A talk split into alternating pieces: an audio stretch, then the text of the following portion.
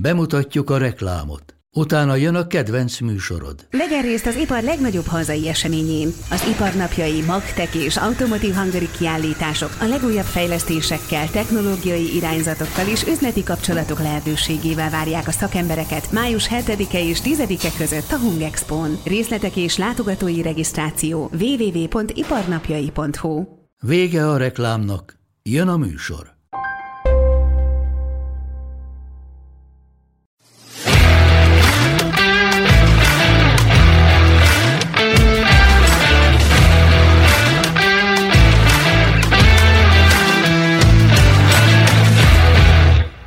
Köszöntöm a hallgatókat, ez itt az Index kulturális rovatának podcastja, az Arutluk. Én Sümegi Noémi vagyok, vendégünk pedig Balázs Zoltán. Szia Zoli! Szia Noémi! Sziasztok Köszöntünk hallgatók! itt a stúdióban. Ugye Balázs Zoltán színész, rendező, látványtervező, színigazgató. Többszörösen terhelt művész. És most mielőtt elkezdenénk azt, hogy gyakorlatilag tegnap szálltál le a gépről egy 24 órás repülés után, és ezt majd elmeséled, azért azt fel szeretném eleveníteni azt a pillanatot, hogy amikor utoljára így ültünk egymással szemben, akkor Rost Andrea ült melletted, ugye éppen bemutatta a csapatát a, az Operaház ö, ö, igazgatói posztjára pályázott ő, és, és a csapatában szerepeltél, mint művészeti vezető, főrendező, hogyan élted? Ugye sokan sokféleképpen élték meg ezt az egész operaházi pályázatot, ugye akik nem nyertek, mindenféle dolgok történtek velük, van akinek ú, teljesen új utakat kellett keresni. Neked te ezt hogy élted meg? Hát, én, mivel sok Agatha Christie-t olvasok, ezért én Poirot-tól, meg Miss Marple-tól sokat tanulok. Poirot ugye klasszikus mondása Hastingsnek válaszolva, aki azt fogalmazza meg, hogy az ügy egyre bonyolultabb mester, vagy detektív úr, azt mondja, hogy annál egyszerűbb lesz a megoldás. Szóval az az ügy egyre bonyolultabb volt, és annál egyszerűbb lett a megoldás. Én folyamatosan lebegtettem ezt a lehetőséget. Persze, akik körülvettek, és fantasztikus művészekről, alkotókról beszélünk, nem csak Andreáról, hanem Káli Gábor Gáborról, Tamás Nagy Zoltáról, Mozsár István úrról is. Ők, ők azért hinni akartak, hogy ez tisztességes, előremutató, a, az eredmények, tapasztalatok és mindenféle ismertség és a nemzetköziség jegyében majd eredményt hozó pályázat lesz, de hát ismerve a Magyarország és nem csak a magyarországi körülményeket, meg trendeket, meg mindenféle ö, válság ö, dimenziókat, hát benne volt a pakliban. Úgyhogy én nem csalódtam, vagy nem éreztem vesztesnek magunkat, inkább nyer ességnek éltem meg, már csak azért is, mert egy öt évados repertoárt raktunk össze, ami nekem nagyon izgalmas volt. Tehát, hogy hogyan épített fel ezt a koncepciót, konkrét művek, szerzők, kortárs és klasszikus vonatkozásában. Egyáltalán, hogy hogyan teremted meg azt a fajta komplex működési formát, amit Andrea megfogalmazott, tehát az utánpótlástól, amikről annak idején beszéltünk, egészen a mindennapi munkáig, a zenekarhoz való, a táncosokhoz való hűséges teljes attitűdöt hogyan épített fel, hogy az folyamatokat és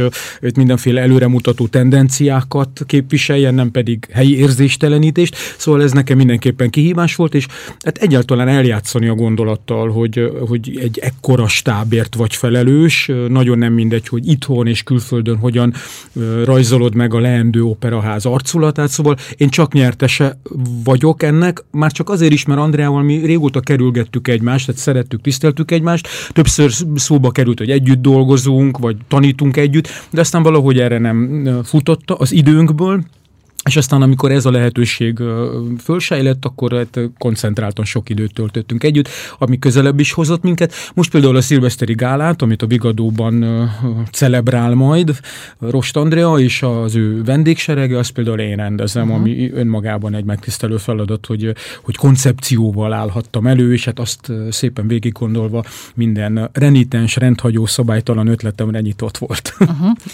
Igen, pont erre akartam egy picit elkérdezni most anélkül, hogy nagyon belemennénk az operába, hogy ugye téged az alternatív színházi világból ismerhetünk azért, vagy ismerhetnek a legtöbben, hogy az opera mint egy nagyon klasszikus intézmény eleve valahogy hogyan feküdt volna neked, vagy tehát, hogy miért gondoltad, hogy, hogy ott, ott... Hát egyrészt nagyon egyszerű. Lehet, hogy így ismernek, vagy bizonyos nézők, vagy alkotótársak így ismernek, hogy én egy avantgárd színházat vezetek, és ehhez ragaszkodom, tehát a függetlent kerülöm, az alternatívot és az amatőrt végképp kerülöm, mert nem erről van szó. A Maladipes nagyon... Színház. Igen, ugye, a Maladipes Színház alapítója, nevét, vezetője, igen. és hát 22 éve gyakorlatilag meghatározó alakja vagyok. Igazából én azt gondolom, hogy, hogy az a sokfajta műfaj, amiben kipróbálhattam magam egyfelől itthon Magyarországon, másfelől a világban folyamatosan, azok predestinálnak arra, hogy én egyfajta összművészeti elképzelést, egy olyan tervet tudjak nem csak megfogalmazni, hanem képviselni a napi működésbe, amihez kellett például az, hogy én vez- gyakorló vezetője legyek egy társulatnak, ráadásul egy folyamatosan önmagát újra tervezni képes társulatnak, tehát a gyors alkalmazkodás képessége nagyon fontos volt már a kezdetek óta, Ráadásul kikerültem a nemzetközi piacra, mint társulatvezető, tehát a, a saját társulatommal, és önálló alkotóként, rendezőként is, ami olyan impulzusokkal gazdagított, amiknek a, a hozadéka, a tudása, a tapasztalata, az nagyon pontosan fordítható vissza egy ilyen típusú ö, művészeti intézmény vezetésére, illetve művészeti koncepciójának megfogalmazására. Ezen kívül, és szerintem ez a kapaszkodó igazából a, a válaszomban a kérdésedre, hogy engem többször fölkérdezett kértek már bizonyos színházak vezetésére, nem csak művészeti vezetőként, akár igazgatóként is. Aztán volt olyan, amelyiken elgondolkoztam, és már ott voltunk a kapuban, és bizonyos ilyen-olyan összefüggések miatt, amelyekre hál' Istennek időben fényderült, uh, hivatkozva visszaléptem, és volt olyan, amin egyáltalán nem gondolkoztam el, mert biztos voltam benne, hogy nem tudok olyan kifutással dolgozni, mint amihez szükség van szerintem ahhoz, hogy te teremtő munkát végez, és ne csak kiszolgáld azt a két és fél, három, négy évet, hiszen a harmadik harmadik év már arról szól, hogy vajon újra pályázhatsz-e, és ha pályázhatsz, akkor meghosszabbítják-e. Tehát legalább nyolc év kell, és ez most minden leendő, vagy épp regnáló színházigazgató nevében mondom, ahhoz, hogy te valódi alkotó folyamatot tudj megvalósítani. Szóval én készen álltam erre, mind a gyakorlati tapasztalatokat, mind pedig az elméleti elképzeléseket uh-huh. Ezek ma- magyar színházak, tehát magyarországi színházak ö, kértek fel. Igen, főleg Magyarországon, de volt külföldi is Aha. kettő, igen. Na hát akkor a külföldi ö, nemzetközi impulzusokat gazdagítottad most az elmúlt ö, nem is tudom, mennyit voltál kint Kínában, Kínában két hetet. Két het, elmúlt két hétben is.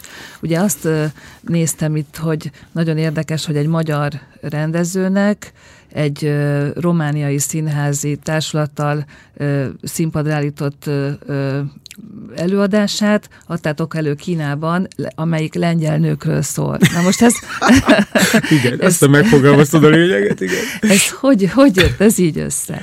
Hát én ebben gyakorlat vagyok, de hát ugye legutóbb épp Szarajevóban dolgoztam, ott pedig bosnyák művészekkel egy amerikai művész vagy írónőnek a darabját, ráadásul ugye szintén ilyen kultúrdiplomáciai feladatot ellátva magyar alkotóként és csapatommal, állandó csapatommal, itt főleg az alkotótársakra gondolok, meg a kreatív producerre Huszár Szilviára, aki nem csak intézi, előkészíti, hanem ott le is bonyolítja ezeket a folyamatokat. Igazából itt a nagyvonalúság példája az Odeon színházat hát érinti, vagy legalábbis ő, ők ennek a, a mesterei. Én ugye a harmadik munkámat rendeztem ezelőtt két évvel náluk, tehát hogy a Gardénia volt az első, amivel most turnéztunk, illetve korábban is turnéztak, és hát annyira megszerettek, vagy megkedveltük és tiszteljük egymást, hogy ők hűségesek, mint ahogy azt kell mondanom, majdnem minden színházban hűségesek, mert annyira speciális az előadás, hogy nem csak ott, ahol épp játszák az adott országban, adott kulturális környezetben, hanem amikor adaptálni kell egy másik kulturális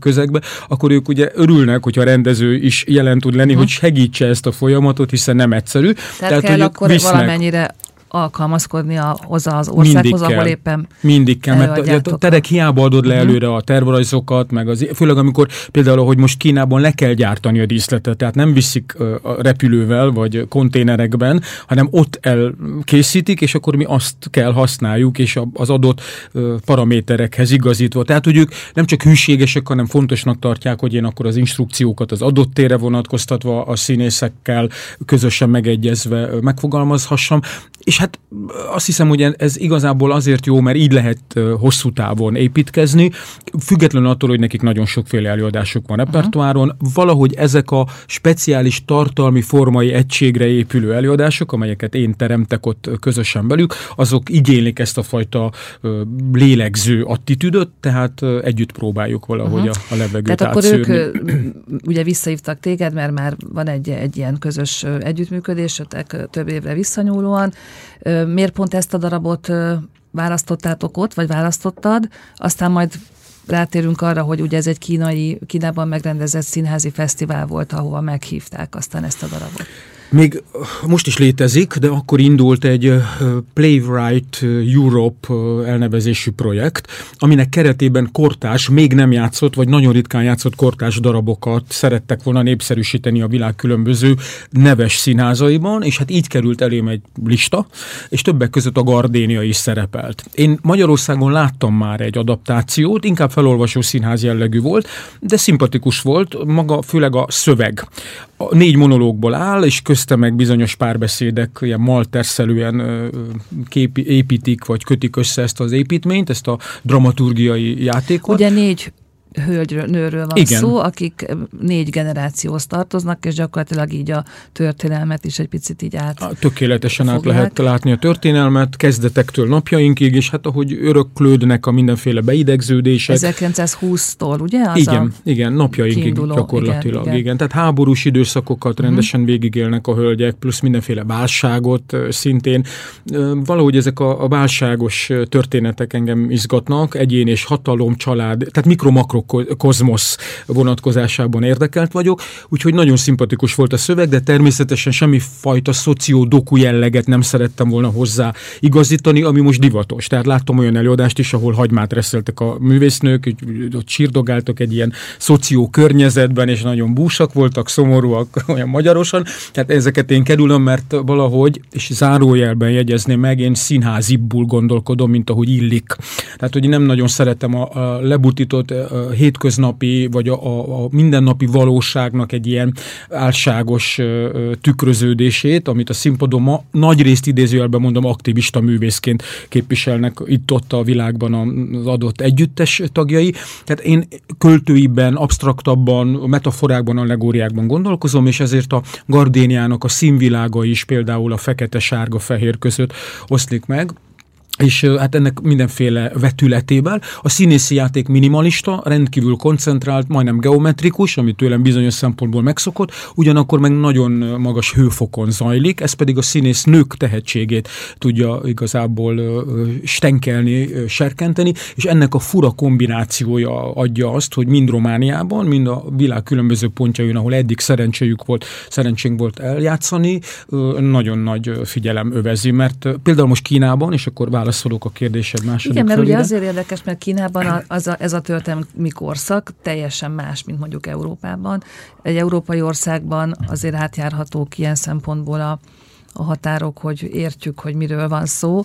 Kínában nem biztos, hogy ez annyira egyértelmű. Van egy közös pont, a munkaalapú társadalmi berendezkedés. Szóval, hogy mi is szarrá dolgoztuk magunkat, legalábbis a nagyanyáink, anyáink, ugye a kommunizmus alatt azért rendesen ásták azt a gödröt, majd szóltak nekik, hogy bocs, nem itt van, hanem odéba kincs, aztán ott sem volt. Szóval ők is ásnak, dolgoznak, mérhetetlenül szorgalmas nép, nem mondok újat, aki valaha is kikacsintott kicsit Kína felé, vagy elég, ha csak az olimpiai megnyitóra visszagondol, hogy micsoda munka volt abban, hogy az ő történelmüket ízléssel, stílussal, a, a, az egységes megfogalmazási módokkal fűszerezve hogyan képviselték. Itt is ezt tapasztaltam, és nagyon-nagyon figyelmesek voltak, tehát rátapadtak az előadásra, utána pedig beszélgetések voltak, ahol egyrészt irgalmatlan gyorsasággal fordított a tolmács, ami önmagában lenyűgöző, tehát nem ez a, mm, a ismerjük ezt a típusú moderálást. Hát Kínár, kínairól, mandarinról, angolra, angolról uh-huh. vissza, mert ugye mi mind beszélünk angolul, uh-huh. tehát nem kellett románról, angolra, angolról, kínaira.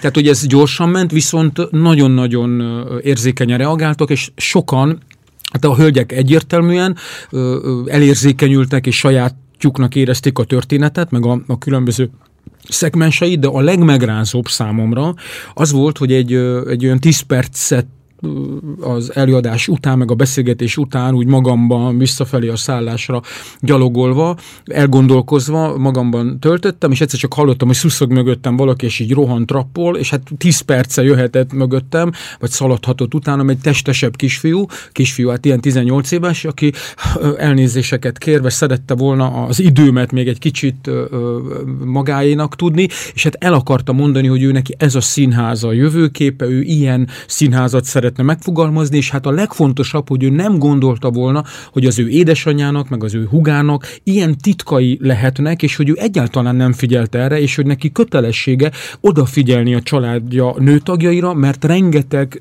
olyan ö, szegmense lehet az ő mindennapi uh-huh. titkos és De vállalt jó. életüknek, ahol ő segítő kezet tudna nyújtani, úgyhogy köszönjük szépen. Hát én ezen hm. egyáltalán nem gondolkoztam korábban. Lenyűgöző volt. Igen, igen, ő egy kínai Ő egy kínai helyi ö, ö, színművészeti egyetemen színművészet tanuló, is, első éves, uh-huh. azt hiszem, fiatalember. Igen, igen, igen. Ö, ott milyen típusú eladások voltak, milyen, honnan jöttek még társulatok, melyik országokból, és volt-e olyan, ami meg ráthatott olyan, olyan módon, bár ugye te nagyon látod nyilván az egész világnak a színjátszását, mert sok helyen dolgozol, de hogy mégis volt-e olyan, ami, ami meg rád volt ekkora hatással? Európából svájciak voltak, németek voltak, amúgy meg inkább az ő ázsiai környezetükből, tehát Kambodzsából, innen-onnan engem megmondom őszintén, az ő előadásuk uh-huh. rázott meg. Tehát konkrétan a, a, a pekingi opera, amit láttam, lenyűgöző három órán keresztüli koncentrációt, pontosságot, és a román színésznőknek meséltem, mert ugye a román nyelv dallamos, tehát hogy nem nagyon szeret pontokat használni a mondat végén, ugye elúszik az éterben uh-huh. a mondat vége, különben a magyar színészek Igen. sem szeretik, hiába elől hangsúlyosak a, a mi mondataink. A lényeg az, hogy a kínai nyelv is ugye hát, fönt. Na most volt egy főszereplő, főszereplő fiú, aki narrálta is, meg amikor szükséges volt, képviselte is az adott szereplőt az adott helyzetben, tökéletes pontokkal dolgozott, uh-huh. tehát közbevetésekkel, mindenféle felkiáltó jellel, gondolatjellel, veszővel és ponttal a végén. Tehát ott volt a példa, mondtam a színésznőknek, hogy íme, most aztán tényleg itt a bizonyíték, hogy lehet, és semmiféle ilyen kopogó, nyers, brechti beszéd nem lesz ebből, hanem nagyon is érzékeny, átítat, bemutatható és személyes, személyes és személyiségbeli uh-huh. impulzusokkal teljes előadásmód. Szóval lenyűgöző volt, azon kívül, hogy hozzám közel áll ez a fajta pontosság, ez a fajta precizitás, ez a pontfényben beálló, vagy a, a készfejével induló, aztán a, a könyökén, karján át szépen önmagát megfestő alkotói gesztus. Ez, ez nagyon ritka, hozzám közel áll, és ők nagyon magas színvonalon űzték ezt. Tehát, hogy akinek egyáltalán nem ismerős a történet, mert hiszen komplex eposzokról van szó, az is pontosan tudta, uh-huh. hogy, hogy ki a gonosz, ki a jó, ki az, aki áruló, ki az, aki átáll, ki az, aki kihátrál, időt kér. Tehát gyönyörűen vezették a figyelmet, szóval ez lenyűgöző uh-huh. volt. Egy rövid reklám, és már is folytatjuk a műsort. Minden út egy utazás, és mi a Mazdánál arra törekszünk, hogy annak minden pillanata tökéletes legyen. Mazda CX-5 utolsó széria. 194 lóerős, két és fél literes mild hibrid benzinmotorral, akár milliós kedvezménnyel, vagy kedvező finanszírozási feltételekkel elérhető. A finanszírozást az Euroleasing nyújtja, THM 4-től 4,9%-ig. A tájékoztatás nem teljes körű, a részletekről érdeklődjön márka kereskedéseinkben. Mazda, Crafted in Japan. Vége a reklámnak, folytatjuk a műsort. Mondtad, hogy a fiú azt mondta, hogy ő így képzeli el a színház jövőjét, vagy valahogy Igen. így fogalmaztál, hogy a te színházművészeted, ahogy te nyúlsz ezekhez a dolgokhoz, és te, ahogy te dolgozol, azért más, tehát egy kicsit eltér azért a, a megszokott... Mondjuk, nem kicsit, nagyon nem most kicsit, igen, az Európában egyébként megszokott volt, tehát hogyha Európából meghívnak egy társlatot, akkor nem biztos, hogy... A tipikus... Igen, a tipikus, igen. Kicsit fura a kérdés, hogy, hogy de szerintem ez neked nem fog problémát okozni, hogy te el tudnád mondani, hogy, hogy miben más a te színházművészeted. Össze kéne így most pontokba szednem, akkor mondjuk kezdjük azzal, hogy nagyon fontos, hogy a teremtő állapotot segítő körülmények létrejöjjenek. Tehát, hogy minden olyan adottsága meglegyen annak a próba folyamatnak, és ez sok elő egyeztetés, meg tervezés kérdése, amikor én nekiveselkedek, akkor tényleg csak azzal tudjak foglalkozni. Ez például alap dolog, általában ezt nem csak én egyedül, hanem ugye a munkatársi vagy alkotótársi köröm, és különösen Huszár Szilvia, mint menedzser vagy koprodukciós partner. Ez egy kicsit ilyen színházon kívüli szempont még, Igen, nem? de nagyon fontos, hiszen Mert... én bármiről álmodozhatok, vagy akárhogy képzelhetem el, hogyha mind az anyagi, mind az artistikumot erősítő ilyen-olyan feltételek, ingerek nem állnak rendelkezésre, akkor meg fog fenekleni, és nagyon hamar ki fog derülni, hogy nem tudok olyan tempót diktálni, és itt van a második szegmens a dolognak, hogy én nagyon pontosan készülök föl ezekre az eseményekre, folyamatokra, tehát az olvasó próbán én pontosan tudom, hogy hogy néz ki az eleje, a közepe, a vége. Ez nem azt jelenti, hogy kőbe van vésve, és hogyha a színész személyiségéből, vagy az ottani kreatív improvizációiból, amelyek persze egy bizonyos körön vagy helyzeten belül improvizációt jelentenek, és nem össze-vissza, hogy még mutass valamit, mert nagyon izgalmas, meg épp jól el vagyunk, alapon történik, akkor én azt természetesen integrálom a folyamatba, de pontosan megszabom a koordinátorrendszert, ami azt jelenti, hogy a színésznek nem pazarlódik el az energiája, a figyelme, a talentuma arra, hogy ő úgy keresgéljen a, az éterben. Tehát magyarul színészként tudom, hogy szükség van arra, hogy vezetve legyél, és nagyon hamar tisztázva legyen az, hogy milyen irányokat érdemes neked kipróbálni, és hogyan tud majd egyre eszenciálisabb, egyre lényegibb lenni a te jelenléted. És itt van a harmadik szegmens, hogy a feleslegektől mentes színészi jelenlétet keresem, miközben a környezetben vizuálisan, akusztikusan, ilyen-olyan impulzusokkal gazdagítva, meg nagyon barokkosan gondolkozom, tehát számomra fontos az összművészetek találkozási pontját megkereső folyamat, és ezen belül a színészi személyiség, a színészi egyéniség hát életre keltése. De ennek nagyon erős és nagyon pontos, nem ismétlődő, ez nagyon érdekes talán, hogy nem ismétlődő tartalmi formai egységekben gondolkodom. Tehát ha egyszer létrejött mondjuk egy ikonográfiára épülő Pélász és Melizan című előadásom, én biztos, hogy a következő tíz előadásban nem fogom uh-huh. ezt újra használni, mert engem nem izgat. Uh-huh. Én szeretnék valami mást kipróbálni, már csak azért is, mert a szerző maga egy teljesen új univerzum. Vörös Sándor egészen más, mint Hölderlin, és teljesen más Viszpiánszki, mint Susan Zontag. És uh-huh. ez egy új kaland, újfajta köntösét jelenti számomra. Uh-huh. A színészeknek ez könnyebb, mint, vagy nehezebb ez a fajta munka, tehát ez, amit mondasz, hogy ez a színész nagyon segíted a színészeket, de nagyon szorosan is, tehát a színészvezetés nagyon pontos ö, ö, munkát igényel, tehát ez jó vagy rossz? Most ez... Akinek egyáltalán nincs gyakorlata ezen a téren, az félelemmel tekint, de nagyon kíváncsiam. Tehát kicsit úgy vannak, mint Bodler, hogy a jón és a rosszon túl van a szép, tehát hogy, hogy valahogy ez, a, ez az egész majd úgy, úgy egyszer csak úgy megmutatja az óceán túlpartját, mm, de a kíváncsiság, és ezt feltételezem minden művészről, eddig nem csalódtam, alap ö, tényező, és a kíváncsiság van annyira kacér, hiú, hogy, hogy beleveti magát, és aztán szépen rájön, hogy miközben úgy érzi, hogy a szárnyai esetleg le vannak nyesve, ugyanakkor nagyon pontosan tudja, hogy mi a dolga, és azon belül viszont elképesztő gazdagsággal és szabadsággal tud részt venni. Akinek van gyakorlata, az pedig hát lubickol igazából, mert már nem pazarol arra energiát, hogy így úgy spekulálva, mert a színészek azért szeretnek spekulálni, mint a krokodil a Ganges partján, csücsül a farkán és spekulál, szóval, hogy, hogy azért rabaszkodnak a művészek, itt nem kell arra energiát és időt fetszolni, hogy engem átvágjon, saját magát átvágja, és akkor így még úgy brillírozzon, mert hogy ő neki ez úgy önmagában izgalmas, hogy a próbán úgy mindenfélét kipróbál. De a próba technika, amit én biztosítok számára, az nagyon pontosan kijelöli az utat, tehát koncentráltan lehet időt, energiát és főleg témát képviselni.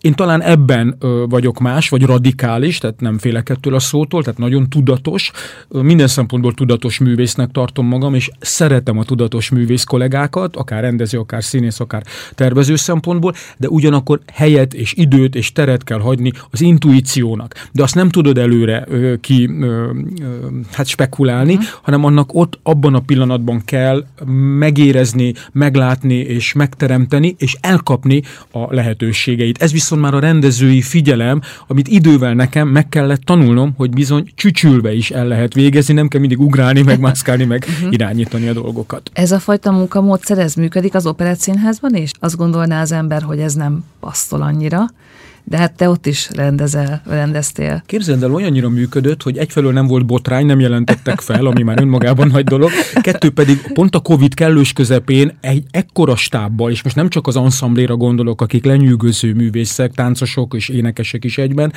hát nem akármilyen díszleten egy ilyen lépcsőzetes, ritmikus térben kellett önmagukat is elhelyezve mindenféle stílusban részt venni, de a művészek, a, ugye a divák és ikonok és mindenféle sztárjaink, férfiak és nők tökéletes figyelemmel, alázattal és emberséggel viszonyulva, valószínű ezt a fajta éhséget is képviselve, ami jellemzi, és nem csak őket, hanem úgy egyáltalán korunk művészeit meganyálva tapadtak, és ették, és itták azokat a, a fokozatosan kibomló mindenféle instrukciókat, amelyekkel én, én nagyon felkészülten elláttam ezt a próba folyamatot. Ez a Nine című. A Nine című, igen. Musical. Igen. Musical, igen, de hát egyáltalán nem őshonos magyar kertészet, tehát ez egy egzotikus növény, nem csak Fellini személye miatt, hanem a, a dalok sokfélesége, a, a dramaturgiai ínyentségek miatt, szóval, hogy ez egy, ez egy rendhagyó, rendkívüli vállalkozás. Megmondom őszintén, mm, én voltam az első számú döbbenő, amikor engem Kisbé Attila annak idején felhívott, és amikor azt mondta, hogy tegyek ajánlatot, én azt mondtam, hogy egyrészt már két igazgatóval kísérleteztem az operetben, én nem fog menni, tehát én túl speciális vagyok ide, Eszen Jenikő valahogy még ott elvégezte a dolgát, de én szerintem uh-huh. annál már nem. És akkor de, de, de, meg mondjak darabokat, műveket. És akkor én a Nine-t mondtam.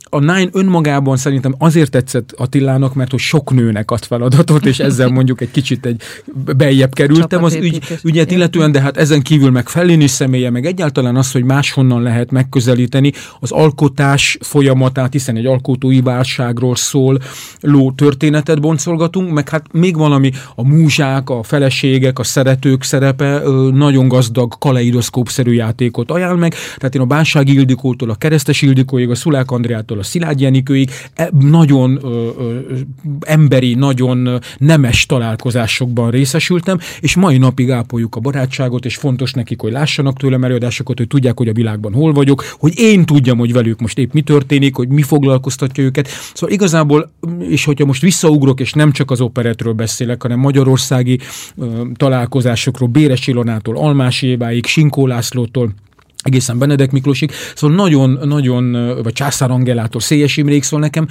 igazából nagyon szerencsés életutam uh-huh. van, és olyan művészek, olyan alkotó egyéniségek mellett találhattam meg magamat, vagy gondolhattam tovább, akik önmaguk is egy ilyen folyamatos újratervezésben vannak, úgyhogy az operet igen, nagyon-nagyon nagy élmény volt.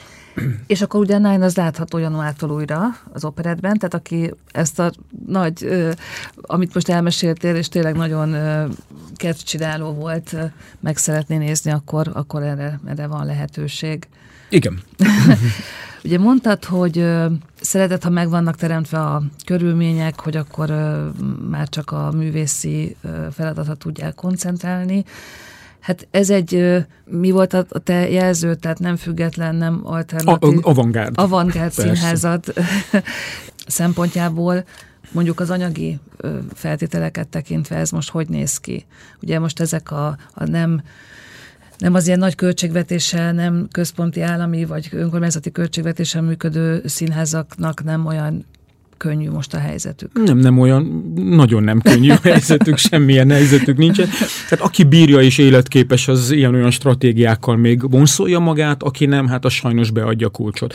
Mm, én egy kicsit visszaugranék időben, mert, mert függetlenül attól, hogy, és ezt most a függetlenül egy idézőjelben mondom, attól, hogy, hogy mindig túl kellett élni, és létezni kellett bizonyos rendszerekben, az ember idővel rájön, és mivel nekem voltak Párizsban is mestereim, akik ennek hát ékes példái, képviselték, azt tanították, hogy nem elég rendszeren kívülinek lenni, saját rendszert érdemes létrehozni. Tehát én időben megpróbáltam létrehozni a saját rendszeremet, ez mind elméleti, mind gyakorlati vonatkozásokban érvényes, és hát a metódus, a, a gondolkodás, a színészpedagógia által, meg a komplexitása mindenféle műfajoknak segítette azt, hogy én egy ilyen szigetszerű ö, alkotó legyek, meg a társulatom maga is szigetszerűen működjön. És akkor van egy nagyon fontos plusz tényező, ami igazából életképessé tett minket, az az, hogy mi nagyon hamar kikerültünk, ahogy említettem, a nemzetközi piacra. Tehát fesztiválról fesztiválra adtak, adnak minket, tudják, hogy mi az, hogy Maladipe, tudják, hogy mi az, hogy Balázs Zoltán,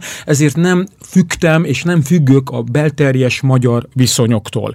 Részben szomorú, mert minden egyes fesztivál meghívás engem egyre távolabbra sodor a magyar színházi közélettől, én egyre kevésbé vagyok jelen a magyar színházi ö, működésben, vagy teremtő folyamatokban, amire azért ö, szívesen hajlanék, mármint hogy lenne mit mondanom, van annyi tapasztalatom, ráadásul olyan nemzetközi kapcsolatrendszerünk van, amit nagyon is jól lehetne használni, működtetni, miközben zárójelben mondom, én kultúrdiplomáciai feladatot és a társulat is ezt látja el, tehát mindig, amikor épp egy adott fesztiválon magyarként ott vagyunk, akkor az intézetek, a nagykövetségek boldogan képviseltetik magukat, Aha. hogy lám hazánk fia, de amikor itthon vagyok, akkor bezzeg amikor itthon vagyok abban a kis időben, akkor hát ugye meg kell vívni a saját harcunkat. Tehát válaszolva a kérdésedre, mi nagyon hamar ö, függetlenítettük magunkat ezektől a hát nagyon speciális erőviszonyoktól, amelyek meghatározzák. És nem csak a kormányzat, vagy az épp aktuális kormányzat, vagy kultúrpolitikától független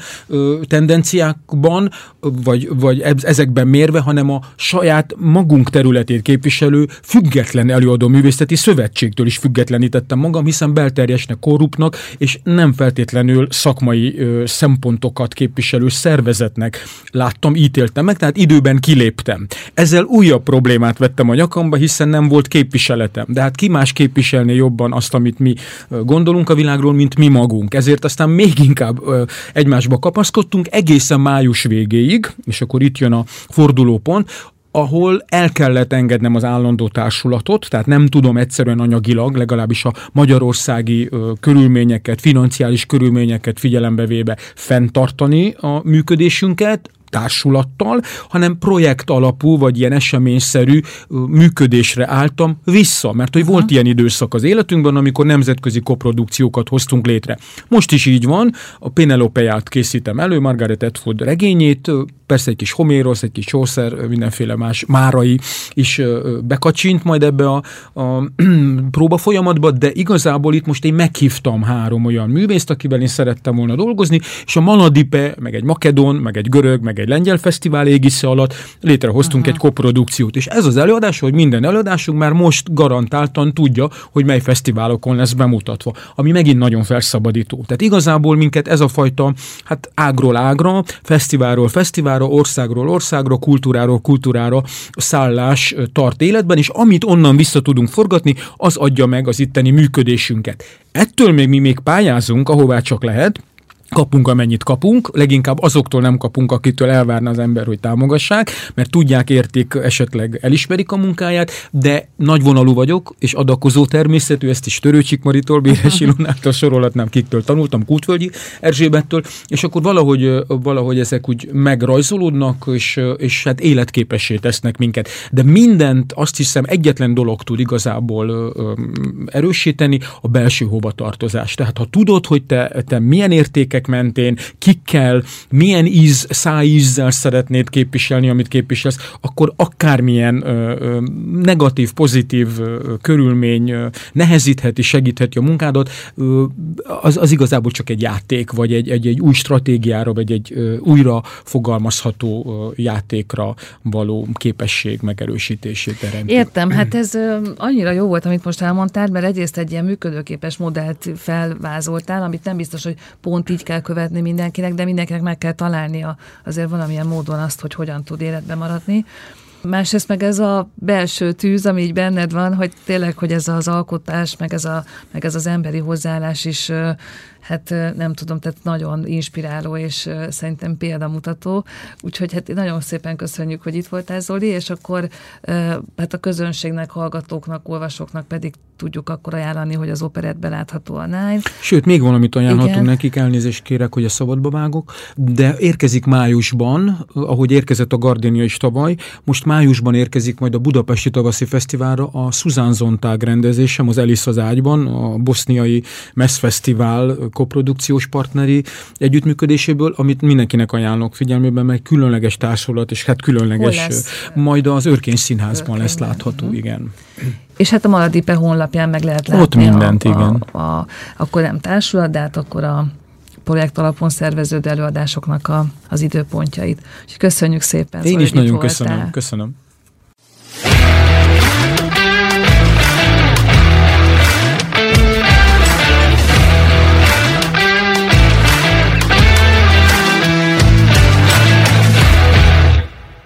A műsor a Béton partnere.